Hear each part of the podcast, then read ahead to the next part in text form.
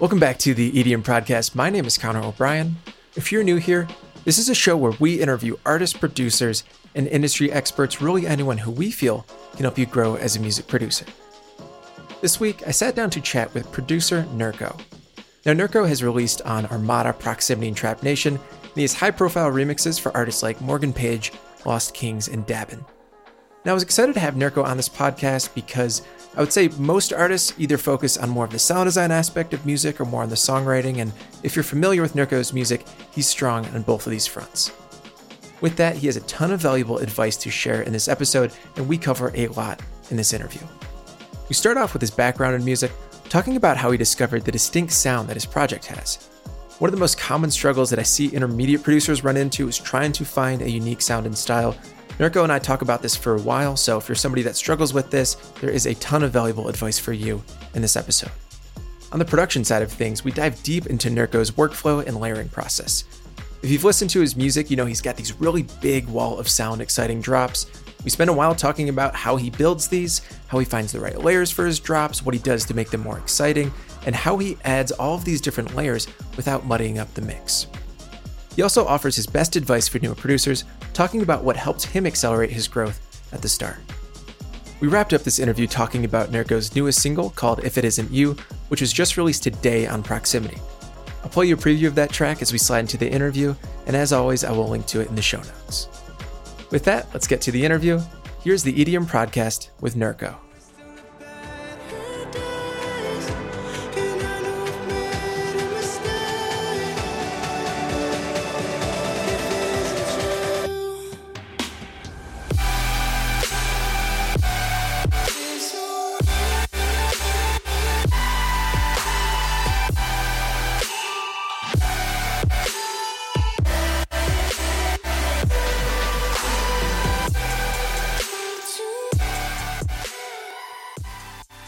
Welcome back to the EDM Prodcast. Today I'm joined by Jack Leach, who releases under the name Nurko. Jack, how you doing today?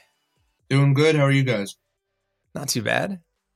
So to start, I'd love to learn a bit about your background with music. You can go back as far as you'd like, but I'd love to learn what got you into music and more specifically music production. Um, so I started out really just actually I started out on the drums. Uh, uh just as a uh, a little kid, I started just uh, my dad played, you know, he plays the guitar and all these other all kind of rock music and stuff like that. And um, so I I started learning the drums, and then as time moved on, um, I started to play learn the piano. And um, I, so I come from like a bit of a I guess a musical family. So yeah, I, uh, from a young age, kind of started learning different instruments and then as far as production goes um, that started i would say like five, four or five years ago, kind of like seriously. Um, okay. Where um, I think I, I went to just like a, a concert. Uh, forget who it was. I think it was. Um, oh, believe it or not, it was that it was this um, group Spangle. You ever heard of them? Yeah. Yeah. yeah, very different than the stuff I make. I I went to one of their shows in New York, and it was like I after I saw their their show and just like experienced it, I was just like, I kind of really want to just like produce music, and that's when I like started to like seriously learn everything and you know, I guess start the journey of music production from there. Where were you in life at that point? Like, were you in school? Um, yeah, let me think. Yeah, yeah, I was in. Um, I think it was like the first year or right before the first year of college. Okay. So, um, yeah, I was like senior in high school, I believe. So, kind of when you got started there, was the idea of doing music just a fun thing for you? Was it a hobby, or did you have kind of bigger aspirations when you started to dive deeper into it in college? Um, when I first started, it was kind of, you know, just, uh, you know, it was it was just a, kind of a hobby. Um, as I didn't really, it was it was before Nurko, and it was before any of the it, I was still kind of learning everything, and and I didn't really want to put that much pressure on myself, so I just, you know, messed around, and then as time moved on, I kind of learned more, and I started to fall more and more in love with it, and then I was just like turn into my absolute passion, and then I just, you know, it kept growing, and then that's when I was like, this is actually not just a hobby, this is kind of what I want to do you know, what I want to do for the probably the rest of uh, my life, I guess, until um as long as possible. Was that um did that happen while you were in school? Like, um, it's always interesting for me to hear about what that process was like for people when that switch kind of flipped, where they're like, "Hey, this is something that I might want to be doing for at least an extended period of time." Yeah, it did happen while I was in school, while I was in uh, college, and you know, I, I I had a double major, and but music was part of my major, luckily, so I was able to at least study music as well. I was all the other. I was a double major of cognitive science and music, so cognitive science completely nothing to do with any of that. Yeah. Um, but um, yeah, no, I was I was studying music as well, and but yeah, I always I always had to kind of like study for the exams of, of like all the other classes that didn't have to do with music, and the whole time I would just w- wish that I was making music like all you know but I would make it work. I would, um, yeah, I would definitely, definitely time management when you're in school. It's it's important to kind of make the time to do what you love, but also if you're studying, you still gotta, you know, do the other stuff as well until you're at that point. Yeah. Did you end up graduating? Oh yeah, yeah. I graduated, and then, you know, I had I had my degree, but I didn't pursue anything with cognitive science because the music kind of started to get like more and more more and more real in my career and i would just like i'm just going full force at this. I'm not gonna i don't want to like be an old man look back and be like uh i should have probably just did the music. So no i um i'm not doing anything right now related to my main major so, deciding to kind of pursue music full time after school, was that a tough decision for you? Or was that just like the logical one? If it's not now, then when? Yeah, it was a tough decision because when you graduate from um, college, you're kind of like, you're, you're so used to having to study for exams and have this system. And then all of a sudden you're graduating, you're just like, that's it. And you're like, all right, you can either go to graduate school or you can just start your life. And um, so I, I kind of had the, I had a lot of uh, pressure to like find a job or what do I want to do. But I, I just, I just, I was just thinking like, all right, I'm, I'm just gonna, I'm just gonna do what I love. I'm just gonna do music right now. Um, you know, I'm young. I'm not gonna, I don't want to regret it when I'm later. something my my heart would just tell me, just like you have to do kind of what you are like.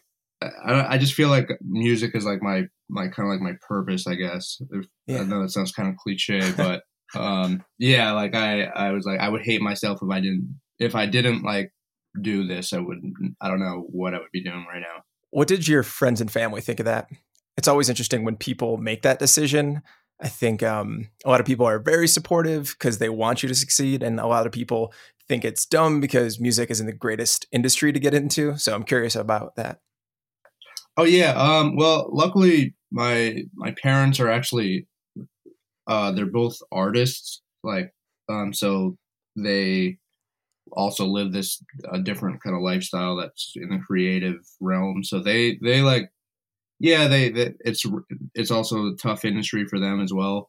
Mm-hmm. Um, so they they're just like, yeah, be careful, be weary, but they support it 100. percent They they want me to do well with with uh, music, and then yeah, my friends actually pretty much I don't think there's anybody that doesn't support it.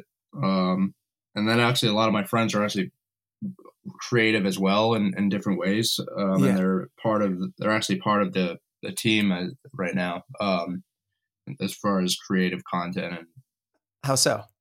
Um, well, one, one guy, um, he is the kind of the photo guy and then he's, he does the, you know, a lot of the post processing videos and and um, like the previews and the music videos, all that stuff is um, actually the two two guys I, I, work with who are also two of my best friends, which mm-hmm. is very very lucky to have that.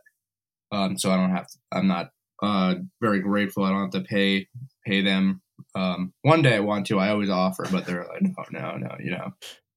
But yeah, so I definitely haven't had any issues with um, support, but I can see how some people don't have that support system with mm-hmm. music because it is very uh, it's not like a nine to five career job that is guaranteed a paycheck uh, this at every two weeks whatever um, so i definitely can see how it's it can be um, tough on some people with yeah. regarding support so, kind of moving back to when you were in college, you know, you spent a few years getting better at production while you're in school. I'd like to learn more about what that environment was like for you. Did you have people around you that were helping you with production, like any mentors or anything like that? And kind of where were you going to get better? Um, so you mean like while I was in college, um, you know, essentially like I, I, I always treated music like it was just another, like besides the music I had to do for college, um, I always treated it like it was just another class I had. Yeah. Like, um, yeah. I didn't have any uh, really anybody that was mentoring me as far as somebody I can like sit with and learn from. I, I kind of just used um, all the resources of the internet really. Mm-hmm. Um, so started out with you know YouTube, basically like YouTube has everything you really want to know you can find. But then there's also the courses like um, lynda.com was probably my main thing to be okay. honest. Um, that's where I like started learning the DAW was yeah. was um, all through lynda.com and then there's you uh, Udemy. I don't know if it's Udemy or Udemy. I'm not I sure. say Udemy, um, I don't know if it's right. Yeah, Udemy. They they have pretty they have great stuff. So um, it was all yeah, it was all done on just my computer and learning and kind of taking notes, you know, as much as you can. Yeah. So what was that process like? Um, the first release that I can see for your Nurko project was Cloud Nine. Kind of when did that come in your production growth slash career? Oh, Cloud Nine. Yeah. Um, th- yeah, that was uh, that was def- that was one of the. I had some before that, but uh, the Cloud Nine was was um, I guess kind of influenced from the music that I I listened I was listening to at the time, and that that I was still like learning at that point. Um, yeah. I've, I've I'm always learning, like I'm still learning right now. But then I was still, um, I was it was kind of like an experiment, I guess, yeah. where I was like listening to progressive house and then also listening to trap. So I guess I infused it into this song. Looking back on that song, it's that's definitely not my not my favorite, but um, it, it was there. So, yeah. um, yeah, I was. It was. It was a little earlier on in my uh, learning process, you can say. Do you feel like if that's not one of your more favorite songs, do you feel like you had more of like a breakthrough song with your project that, you know, got your career going and maybe gave you a little bit more confidence that this is something that you can genuinely do as a career? Uh, yeah, it was actually um a little. I think it was before Cloud Nine. It was um the song Goodbye. Okay. It was like the first song where I kind of had it. I used kind of emotion and it, it, stuff stuff that was going on in my life at the time, and um, you know, I, I, made the song very feelsy, and it, it, I started to notice that I, am pretty good at making stuff that's sad and emotional, instead of like before that I was making like harder stuff and messing around with like dubstep and Moombahton, believe it or not, um, all this like club stuff, and yeah. then I started to make I made that song, and then I noticed that after that I started to get like people reaching out for management and and stuff like that. So I was like, uh, I really like making the feelsy stuff, and that's and since then that's kind of all I've been doing. It's interesting. I think it's always interesting for me to hear how people kind of found their emotional blueprint with their project like our last podcast was with Laxcity, and that's kind of his brand, more the like emotional, kind of like techie side of electronic music. And I think it's a really important lesson for people to like really think about the emotion and mood of the music they might want to make, even if they're inspired by like heavier dubstep, doesn't necessarily mean that's like the right style for them to make. So I think it's cool that you kind of like meandered, and that also seems like it naturally came to you. Like people just responded to it. Yeah, you want it's like you every every producer that somewhere find their they find their their niche um, and kind of uh, it sometimes it takes a lot of soul searching and experimenting, but eventually it, it kind of just falls into place, I yeah. guess. Um, and yeah, that was that was definitely where I um, where I landed, just making stuff that kind of was was feelsy and and sad and happy too, but you Yeah. know, more like just like melodic based chord progressions and. and I still listen to. Uh, I actually listen to a lot. The stuff I listen to is is not really like obviously the stuff I listen to has is similar to my genre, but I also listen to other other kinds of electronic music as far as that have absolutely nothing to do with what I make, like you know, like Zomboy and crazy bass music, um, Skrillex, you know, all that good stuff. Yeah. but yeah, no, it's interesting, definitely. Like it's it doesn't sound like it was an intentional thing for you that that kind of became the sound and style that you gravitated towards more than anything fans ended up gravitating towards. I think a lot of people, myself included, kind of try to force a certain sound with their project, but it seems like in your experience just producing a bunch of different genres and then one of them naturally just kind of cut through that you liked and also people responded to. So you have a chance at getting more of a fan base going there. Yeah, exactly. It was all it was all about just experimenting, and it did take quite a long time to find. Um, so you have to be patient. Uh, I think it took probably over, I think like a year or two, even two years Yeah. to just kind of like find what I really had a, I guess a, a skill for, and then also what I enjoy making. Because there's there's some I- would think that there's like music that people are really good at making, but they might not enjoy it. Yeah. Um, and then yeah. that can make the eventually that's going to come around to you start hating it and you start just not having a good time. And at the end of the day, if you if you love music production, you want it to be fun, Mhm. and that's the that's the main goal, I guess. Yeah. Just have fun and make what you love. Absolutely. So, kind of moving over into production, there's a lot that I want to dive into, but I think a good starter question is always just kind of what does the start of your production workflow look like in terms of, you know, like the first hour to two hours of starting a track? Um, usually it's a it's I, I usually start with a chord progression. Okay. Um, so like I'll I'll build chords, and then once you have a good chord progression that you like, um, it's pretty easy to build everything around that because uh, chord progressions are kind of what um they they portray the most emotion in my opinion. Um, as far as like a broad, um, you know, it's not a melody because once you have a melody, that's kind of like the theme of the the whole song. But a chord progression, you can kind of do whatever you want with, and then that can inspire drums, and then that can inspire um, a melody around the chord progression, and that's kind of where the song just starts. Um, would just be a messing around with chords, and then eventually, uh, yeah, eventually just build the song from there. But um, a lot of times lately, it's been with just the singer. Yeah. I like to start with top lines instead of making the song and then have a top line after. Uh, I, something about just like a good vocal um, just inspires the whole song to just kind of flow and come together pretty well. It seems like the uh, majority of music has vocals on it. And I think we get this question a lot. So I'm curious kind of how that process works in terms of you getting original vocals for your music. Is that you reaching out to people, people reaching out to you? I'm sure it's changed over time, but kind of what does that process look like, at least now? Oh uh, yeah, it's definitely it's definitely changed over time. When it first started, was yeah, I would I would kind of search and like find vocalists that I like, and then I would just kind of reach out and ask if they wanted to work on anything. And at that point, it was definitely more uh, me having a song already made, like an instrumental, yeah. and then I kind of send it to them, and they would see if they wanted to go on it. And it was just like a lot of reaching out, messaging, um, and you know, singers are they'll a lot of they love to work with producers, obviously, mm-hmm. and um, so yeah, just kind of I kept I would just ask as many as I can that I liked, and a lot of them would just not answer at first, and then some would answer. I mean, you just kind of have to search. But then now it's it's more, um, I guess it's kind of more the uh, the other way where vocalists are kind of reaching out to me, and yeah. um, I I'm like trying to find I find the ones that work, and then a lot of them are top lines that are already made,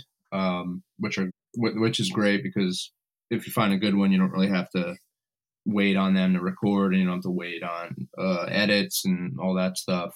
Um, but you know, it's it's still a mix of everything. It's still a mix of me finding vocalists and reaching out to them. It's them coming out coming to me.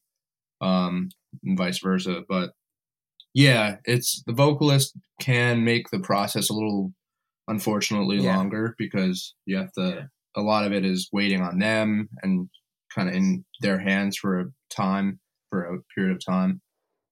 Um, so that's the one, I guess, downside of if you want to get a song just done. A lot of times, vocalists can obviously they need to do their thing Mhm. and take time to make it good as well. Um, so it makes the process a little longer, but I think it's it's definitely worth Yeah. it. I think it's also important to go back to that's kind of what you want with your music. It sounds like you want to have vocals featured, and if it's going to take a little longer, that's just part of the process. Exactly. Yeah. Um, hopefully, you know, obviously, hopefully, luckily, some of them are already made, and it doesn't take that much time. But there's times when you know you you wait like a month for them to give you something, and then finally, when they give you something, you're like, oh, you know, this can change, this can edit, this can be changed, Yeah. and then wait for that, and then yeah, it's for my music. It's definitely important. Um, I do plan on making more songs just without Mm-hmm. vocals. Um, because I, I'm kind of miss doing that. Yeah. You know, I haven't done that in a little bit now. Where I kind of, I think I start, I started with just instrumentals, and I don't, and then now it's like every song I have has a vocalist on. So Always good to change things up. yeah, definitely switch things up.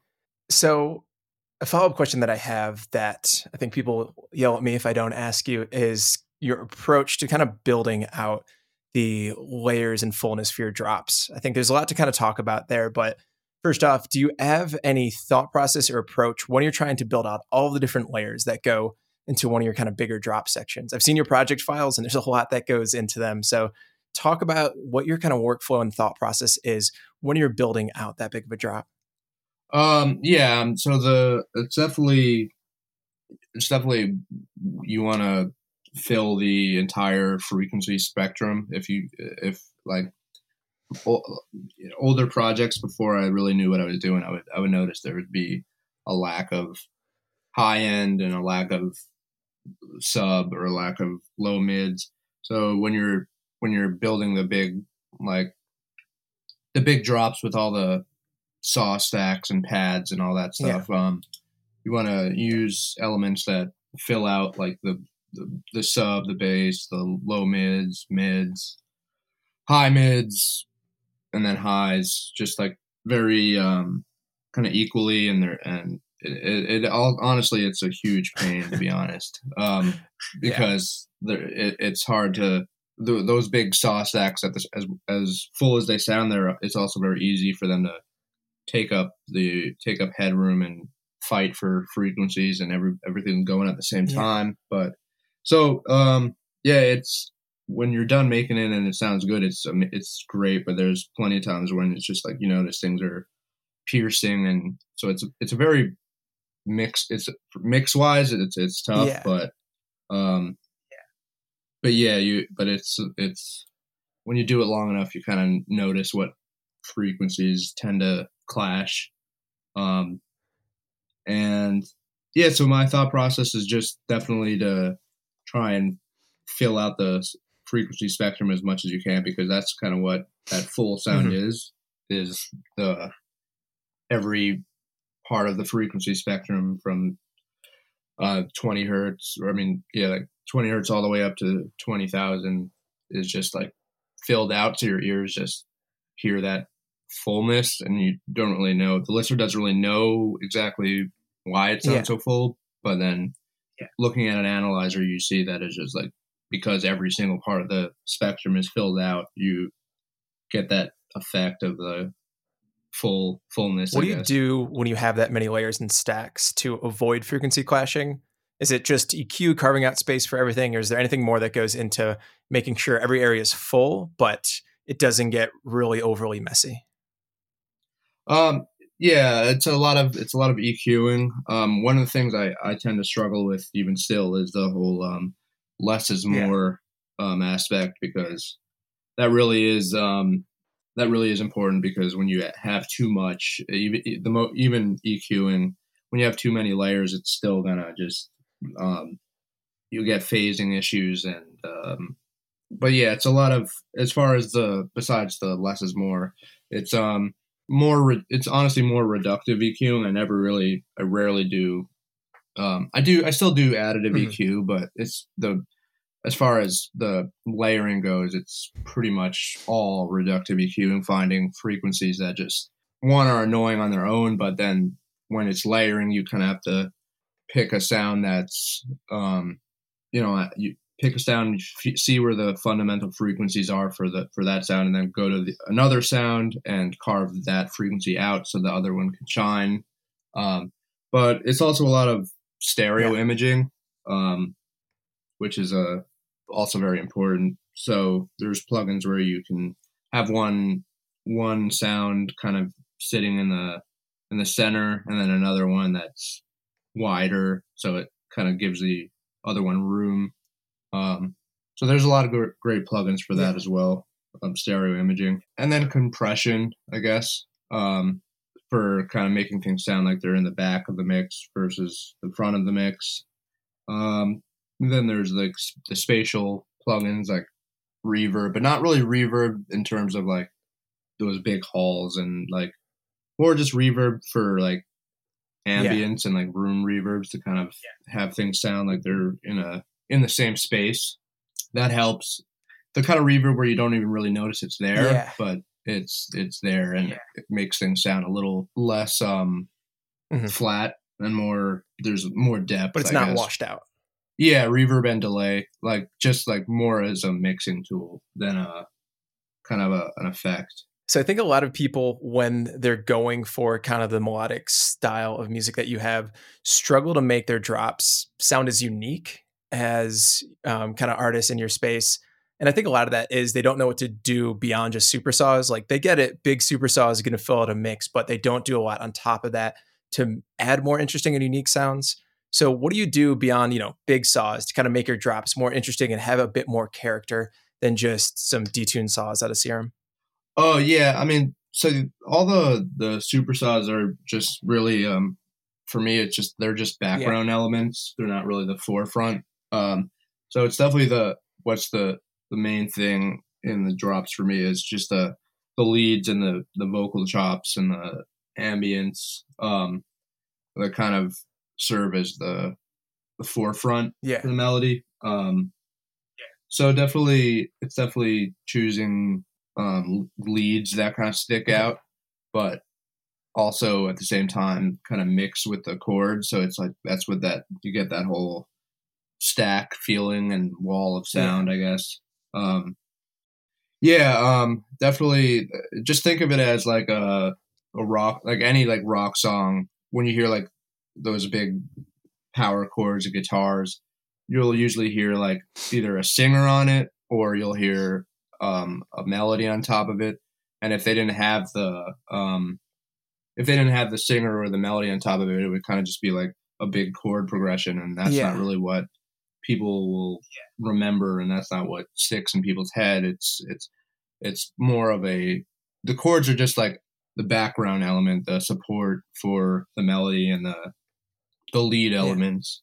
Um, so yeah, I, I rarely ever just Mhm. have chords playing as the the drop. You want to definitely have a melody because the melody is like probably the most in, in melodic music. It's probably the most important thing you can you can have. And if you don't have a melody, then it's just kind of there's it's not going to be remembered really by anybody just because it's just a chord progression and chord progressions are recycled they are used hundreds of times by by uh pretty much everybody I feel like a big thing that I hear a lot of producers kind of trying to produce more melodic music forget about are those more background, like kind of ambience elements, especially when you get those more like sustained tones and sustained notes that just ride over everything. Um, I can definitely hear that in your music. Is there anything else that I don't know? It's not necessarily a secret to your drops, but things kind of like that that took you a while to get a handle on that are really important to achieving kind of that big full mix.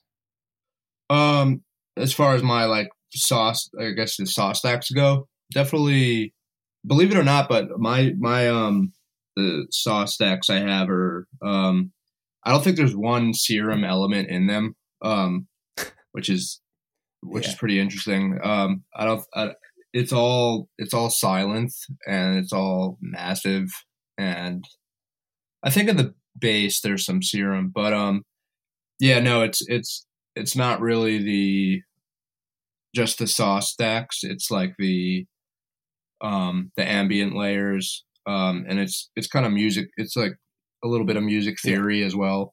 Um, say you're in a you're playing in a minor key, and then you want to add like this, like you said, that ambient layer of like the the mm-hmm. tone of that kind of just like yeah sustains. Um, for example, you would you would you if you're playing in a a minor key, the sustained tone would be in the uh the ma- the um the six, which is like the yeah. major key, the relative the relative key, and um play that note, and you kind of it, it will kind of match every single chord change, and that kind of gives this this drone kind of yeah feeling. Um, and so yeah, it, it would be a mix of like music theory and and the ambience, and then also kind of um, a dedicated um, white noise, which is you don't notice it, but it's like a lot of the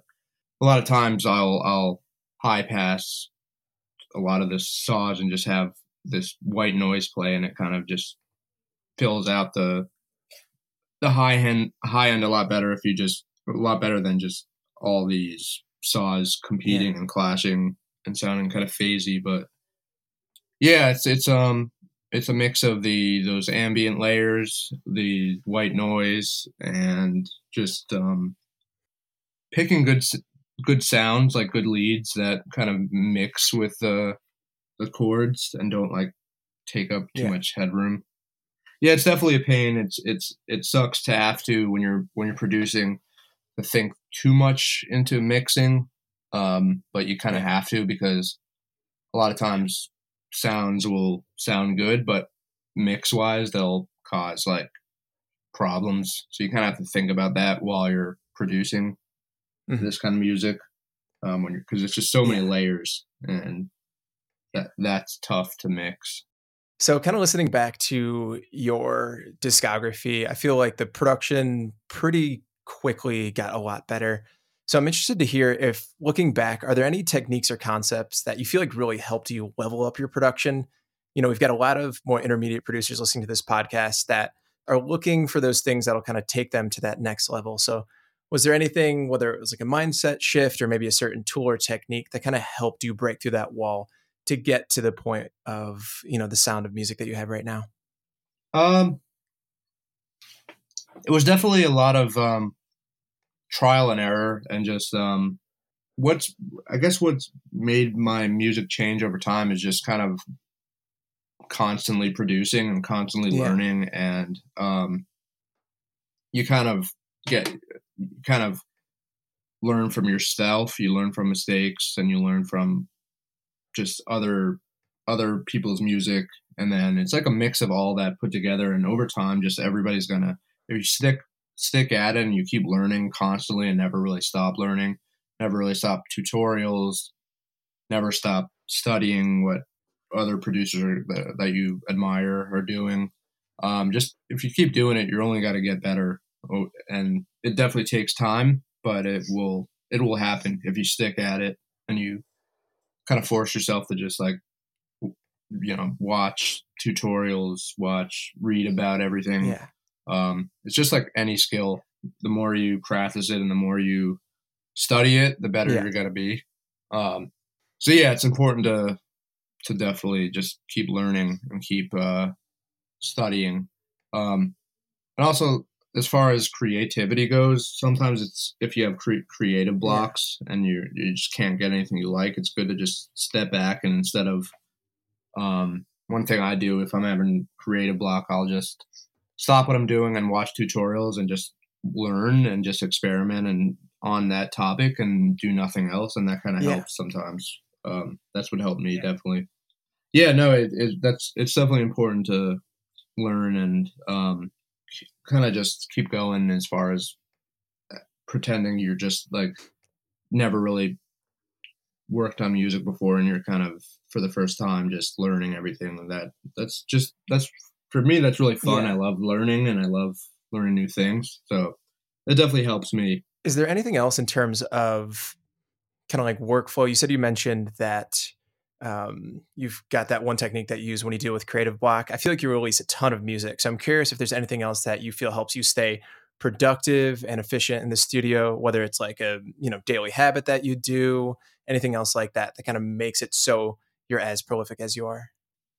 Um honestly not I don't I don't yeah, just kind of every day just like work on music and kind of try and set deadlines. Um I use like a whiteboard to kind of I'll I'll I'll have like a whiteboard and say this. I'll put the dates. I kind of want to finish them, um, and you kind of yeah. go by that. Obviously, you don't want it to be too strict because then it becomes like a job. Like it, it's a job, but you don't want it to feel like you're working a nine to five nine to five job, and and then the creativity kind of feels yeah. forced. So it's it's important to find that balance. But um, yeah, it's just working constantly in the studio. Um, and the more you learn and the more you kind of find your um, your style that you like, the kind of faster the yeah. songs come. Um, and yeah, I used to take a lot longer to finish music, but now it's it's become yeah. faster and faster. And sometimes it all varies. Sometimes it's slower, depending on the song. But yeah, it's um, it's a lot of time management. I guess is yeah. an important aspect. So I'm sure, like most artists, you get sent a ton of demos in your like email, SoundCloud, all that good stuff. Do you feel like with that music that gets sent to you, there's any consistent problems that you're hearing when you get sent kind of more intermediate music that you think you could offer some advice on? Uh, yeah, actually, it's a, a lot of it is about um, kind of the stuff you already brought up. Um, a lot of a lot of the drops are kind of missing the the element of a melody that you can remember, and um, a lot of them is just like the saw stacks by just by themselves, um, or they'll be like a melody that's over the saw stacks, but they don't really um, doesn't really mix. So it, it it's a lot of um, yeah. just sound choices issues where um, you know uh, some sounds sound great on their own but mixed with other ones they don't work. So it's important to kind of yeah. experiment and find sounds that together work very well. Um so that's some of the issues i've noticed but yeah. any other issues um i would say that's the main the main thing right there is just like the lack of yeah. of um a melody that kind of works with the chords and the drops. But yeah, no, um, any uh, there's not really other issues. I'll I get a lot of demos that I I try and give feedback on as much as I can. I'm, even though I'm like really busy and slammed, I'll, I'll I'll definitely try and give feedback as much as I can. Yeah, because that's what that's what helped truths. me um, was feedback, and sometimes it sucks to hear, but it's important, you know question that I kind of like always asking is at this point in your career, what do you feel like is the most challenging thing that you face right now as an artist? Hmm. Um I guess it's the pressure, I would say, is the the bigger you the bigger you get and the more uh important things are. So like I'm now I'm the the, the more and more traction I gain, the the um more people expect, I guess, which is a very common, um, a very common issue artists have, especially like artists that are a lot bigger than me, where they make an album yeah. and it's like amazing.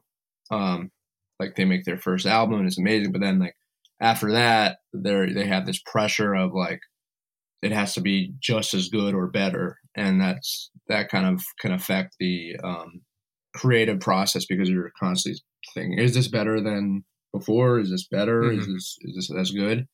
And be- whereas before you just kind of had fun and didn't really think about what people are going to think about it, and when you make something good, um, once you get more traction, you kind of have this pressure from like management to hold a certain quality that a lot of times is it's not forced. You can't really force that stuff, but yeah. in a way you kind of have to, and that's kind of that's like my biggest issue. I would say is is kind of making everything as good as certain other songs. Um, where like sometimes creative block happens, and then it happens to everybody, and Yeah. um, it definitely affects um, the process sometimes. So it's important to, I guess, kind of step back and just think about what you're doing and that you're doing it for fun. And like, obviously, I'm not doing this just for fun, but at the end of the day, Yeah. it's what I love doing. So I kind of treat it like I'm just having fun and enjoying it. And that's important because if you're not enjoying it, then your mm-hmm. music's not, it's just going to translate in, into that and not really as it's not going to have the same soul and I'm kind of on that. I'm curious what you do, at least at this point in your career, to continue to stay motivated and inspired. I think, um, you know, when somebody's been producing for a lot of years, like I've been producing for about six years, and it's always important for me to keep filling what I call like my well of inspiration to make sure that I'm putting in the hours necessary to get where I want with production. You've been, you know, releasing, you've been on this project for about four years, I'm sure producing for more. At this point, what do you do to make sure that you're kind of staying motivated and inspired based off those, you know, those kind of initial feelings that got you into production in the first place? Um, it's uh, it's definitely just like listening to. Uh, for me, it's it's just listening to other artists that are making similar stuff that you really like. And I notice like if I'll like listen to that for like an hour or so before and just kind of draw maybe on a drive or something or on a walk. After you listen to it, you kind of I notice that I start to just naturally make the music that I just was listening to. Um, Yeah. and that that definitely helps is just feeling inspired from the music you were just kind of listening to Yeah. um so that's like one aspect definitely and then um that kind of mindset of having fun is important because like I, i've done like other i've done other jobs besides like the my music production where I'll, I'll like mix for other people or um help them with like arrangement and that's definitely like i notice a completely different kind of mindset where i'm just like Mhm. this is a job and um this is work this is like a work this is work and i noticed that even just like that mindset where i'm like this isn't my music and it's not like fun i noticed that the process just is isn't as an enjoyable I, mean, Yeah. I, de- I, it's, I definitely do it because you know it's for I, it's still it's still music related but Yeah. that mindset is a pretty important factor definitely of just like have fun enjoy it. It's what you love doing. Don't Mhm. like don't put too much pressure on yourself. Don't don't think about what other people are going to think about it that you do it for you. And then that kind of just when you have that mindset that kind of just things flow better. So, a question that I want to ask you is I feel like the kind of the economy for remixes has changed over the past 5 years as SoundCloud has developed and like with that what you see artists doing at the start is kind of shifted in terms of remixes versus originals. I would say more so than most of the artists that I follow, you do more remixes than the average. So, I'm curious is that an intentional part of the process for you? Where does remixing kind of fit into what you're doing with your project in terms of the direction and kind of growing it? Um, yeah, I mean, it's I, I'm right now. I'm kind of stepping a little bit back from remixing and focusing more on originals. I still have quite a lot of remixes, but but yeah, um, some of the remixes. It all depends. Some of them are just mu- songs that really I love, and I kind of like was like, oh, I I would love to remix this just because I like the original so much, and it inspires me, and I can do so much with. But then other times they were kind of like, I guess like obviously like all of them I kind of enjoyed. I have to I have to enjoy the original before I make a remix, but a lot of times they were they're used as more of like uh I guess like a marketing strategy almost. Yeah. Um uh, on a few of them um because like you know it's it's uh you, you take a song that's a big hit and then when you remix it if it does well people are more likely to listen to it because they they already enjoy the original so much um Yeah. so that's kind of what happened with the um, without me remix from Mhm. halsey um i did it like we did that remix kind of like right when the song was released the original Yeah. and that kind of helped a lot because people are, were already listening to that song, so it was it kind of just skyrocketed. That that song was a big um big opener, I guess, for other doors. Yeah. Um, it all depends. Some some of the remixes are official remixes where like an artist will hit you up and ask you to kind of do your thing on it. Then sometimes it's me being inspired by just a song and wanting to remix it, and then sometimes it's a mix of me being inspired, but also trying to do it at a good time where the original is kind of hot and it's on the charts and yeah that that's definitely good for growing your kind of getting i guess recognized mm-hmm. yeah it's always helpful to be in there quick and to attach your name to a name that people know and are more likely to click on yeah and a lot of like big artists you think of right now kind of got their career really skyrocketed from a remix um, of like a big song. I think like like Seven Lions was like that. Yeah, and then also um, like is it Jai Wolf or J Wolf? I don't. I never knew how to say his. I say Jai Wolf, but yeah, he he just kind of remixed one of Skrillex's songs that wasn't like going to even be on the remix package, and then Skrillex heard it and was like, "Oh my god, I have to add this!" And then literally since then, since that remix, he that started his entire career of where he is right now. I think uh I think Zedd as well had a started from a remix. There's so many artists. I I have to probably do a little more research on it, but but yeah, it's a it's a great great um great way to start, but it's also there's no guarantee that it's really going to do anything as well. Yeah. And in the meantime, you're still pushing through a lot of your own originals in the meantime. I think that's always kind of the balance to have those remixes to kind of bring people to your brand, but then originals are what is going to get labels and promoters excited and hopefully, you know, fans to connect with that original music. Yeah, exactly. Exactly. Um, no, I, I agree. It's definitely kind of a mix of you want to try and do remixes, but also don't, you don't want to become like a remix artist where like everything you do is a remix and yeah. that's all people think of. So it's definitely an imbalance. It's definitely a balance you need to have. Yeah, I think there's very few people that can pull off the like remix only artists nowadays. Like I think R3HAB is one of those people that you see as kind of quote unquote the remix artist, at least for like kind of pop EDM crossovers. But yeah, you always want to be careful of having too many on your profile. Yeah, yeah, exactly. There's a lot of artists that are in that in that realm but a lot of times it's also a good way of of marketing, I guess, where you you start out as a remix artist where uh, everything you're doing is a remix and you're building and building and once you get that name and get the recognition then you since people are listening then you move to originals and it's a good way of yeah. kind of getting your foot in the door i guess. So we've got a lot of kind of newer producers listening to this podcast, what advice would you give to somebody that's just kind of getting started with production to give them, you know, the best mindset and kind of plan moving forward to succeed with production? I think the most important thing for me when I first started was just like learning um, and experimenting, mm-hmm. definitely.